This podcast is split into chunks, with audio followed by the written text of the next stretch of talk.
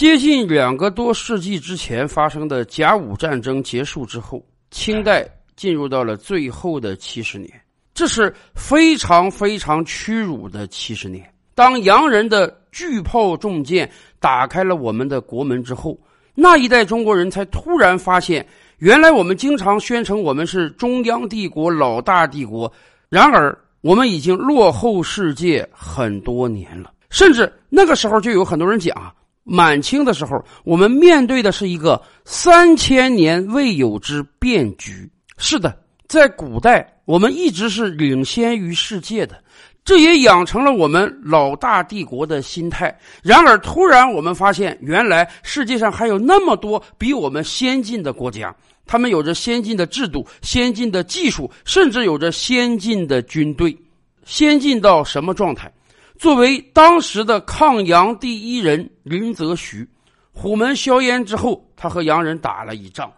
晚年在追忆这场仗的时候，林则徐跟他的友人说：“呀，洋人的军队实在是太先进了，一整排士兵射击之后，马上改换队形，另一排士兵补上来，再次射击。这个打仗的模式和速度都是清军前所未见的，甚至。”洋人的一阵大炮打过去，阵地马上失守。林则徐后来感慨说：“啊，就算是岳飞、韩世忠这样的将领在世，也无法挽回败局。也正是因为技术上的巨大差距啊，让很多中国人从那个时候开始习惯于仰视西方。这一跪就是接近两百年。是啊。”人家西方的技术这么先进，军力这么强，经济这么发达，恐怕是我们一辈子都追不上的。甚至有人把这个仰视心态刻到了基因中，不但自己这一代是跪着的，他的子子孙孙也一直跪着。没办法，满清末年我们遭遇到的确实是三千年未有之变局，很多人一下子被西方打懵了。然而，进入到二十一世纪之后，事情是应当起变化了。很多人都说啊，经历过二零二零年的疫情，我们也来到了一个时间节点。这倒未必是三千年未有之变局，但是很多人讲，二零二零年之后，我们也遭遇到了百年未有之变局。为什么？大多数中国人看待西方的态度。已经发生变化了。前些日子，《环球时报》旗下的环球舆情中心做了一份调查。这次调查呢，是通过在线样本库会员在线填答问卷的方式收集数据的。从四月九日到四月十二日，一共收回有效问卷一千两百八十一份，分别来自于北京、上海、深圳等中国一百多个城市。回答问卷的人年龄在十五岁到三十五岁之间。这是一整代中国人的代表。调查显示，在过去五年，中国年轻人平视西方国家的比例上升六个百分点，仰视西方比例下降百分之三十。是的，短短五年，一整代中国年轻人看待西方的眼光彻底的变化了。五年之前提到西方国家，你心里是什么感觉呢？针对这一问题，选择羡慕、崇拜、尊重、自叹不如等仰视态度的占百分之三十七点二，而今天选择仰视态度的只有百分之八点一了。是的，短短五年之间，有接近百分之三十的年轻人从对西方国家的羡慕、崇拜、尊重、自叹不如，到了没有什么了不起的。今天。选择对西方国家平视态度的受访者高达了百分之四十八点三，甚至选择对西方国家俯视态度的受访者上升到了百分之四十一点七。也就是说，两相叠加，有百分之九十二的中国青年人不再仰视西方，而采取了平视或者俯视的态度。这确实是个了不起的转变呢。曾几何时。一提到西方，很多人就觉得高大上，甚至每当我们在选择购物的时候，导购员都会适时的跟你讲：“我这可是进口的，我这可是西方的大品牌呀。”似乎任何物品一旦沾上了“进口”两个字儿，一旦沾上了“西方”两个字儿，就身价倍增了。是的。因为过去我们有着上百年仰视西方的传统，只要这个东西是来自于西方的，只要这个说法是来自于西方的，我们就无形中感觉人家是对的，人家应当卖的贵，人家是物有所值的。而这一切经过了二零二零年，终于有了根本性的变化。我们真是走到了百年变局的路口。不光《环球时报》的调查得出这样的结论。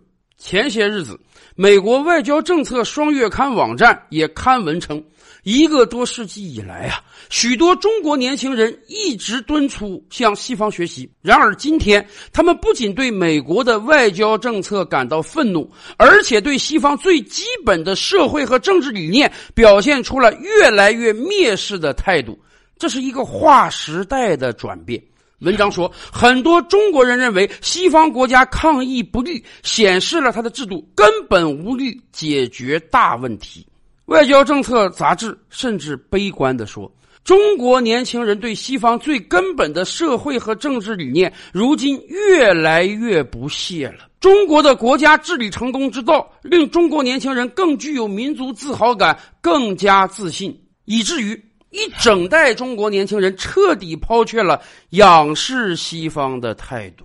确实啊，当我们跟很多年轻的朋友交流的时候，很多人会有这样一个感觉啊：越是年龄小的朋友，十几岁的、二十几岁的，大家的爱国心越强。甚至过去十年，中国互联网舆论环境为之一变，让很多人都瞠目结舌呀。其实想想。道理也很简单，生存权和发展权始终是人权最重要的组成部分。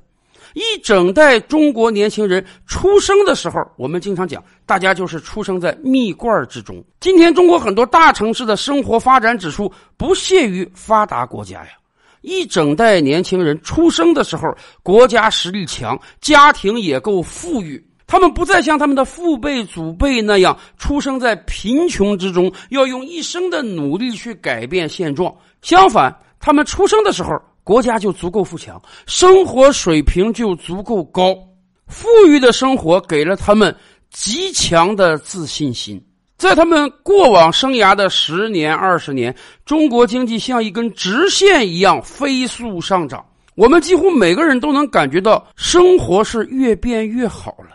所以，我们当然对祖国抱有极强的自信了。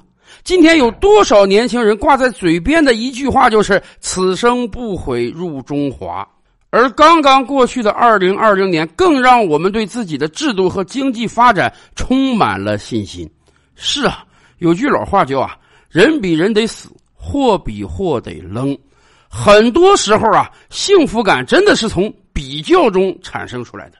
好比说你自己学习的话，你今天可能考九十分，明天可能考一百分，哎，你并不掌握到底我这个学习水平如何。可是如果把你的成绩跟班里的同学比一比呢？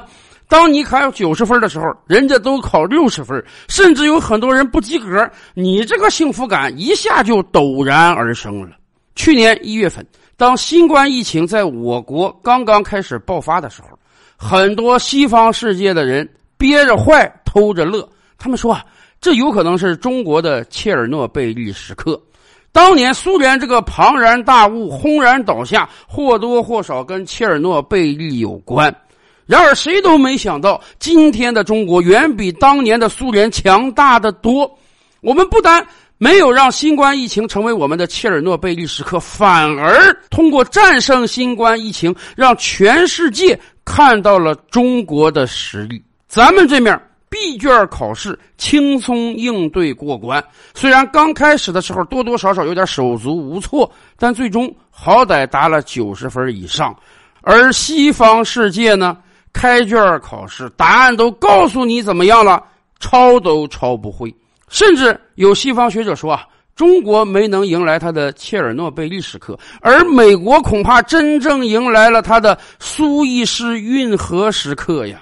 一场疫情，美国应对的最荒腔走板，世界上最强大的国家成为了确诊人数最多、死亡人数最多的国家。大厦将倾之前，基本都是这个状态的。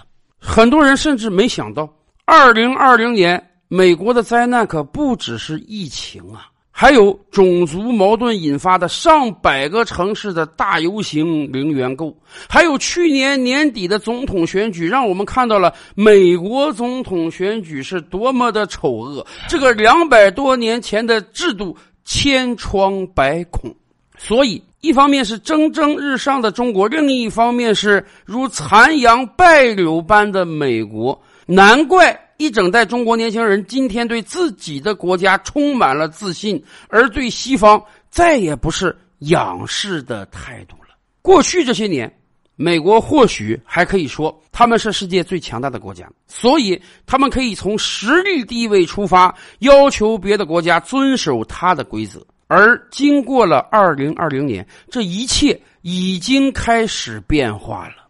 快两百年前跪下那批人，是不是应当考虑到向青年一代学习，站起来了呢？赵吕拍案，本回书着落在此。欲知大千世界尚有何等惊奇，自然是且听下回分解。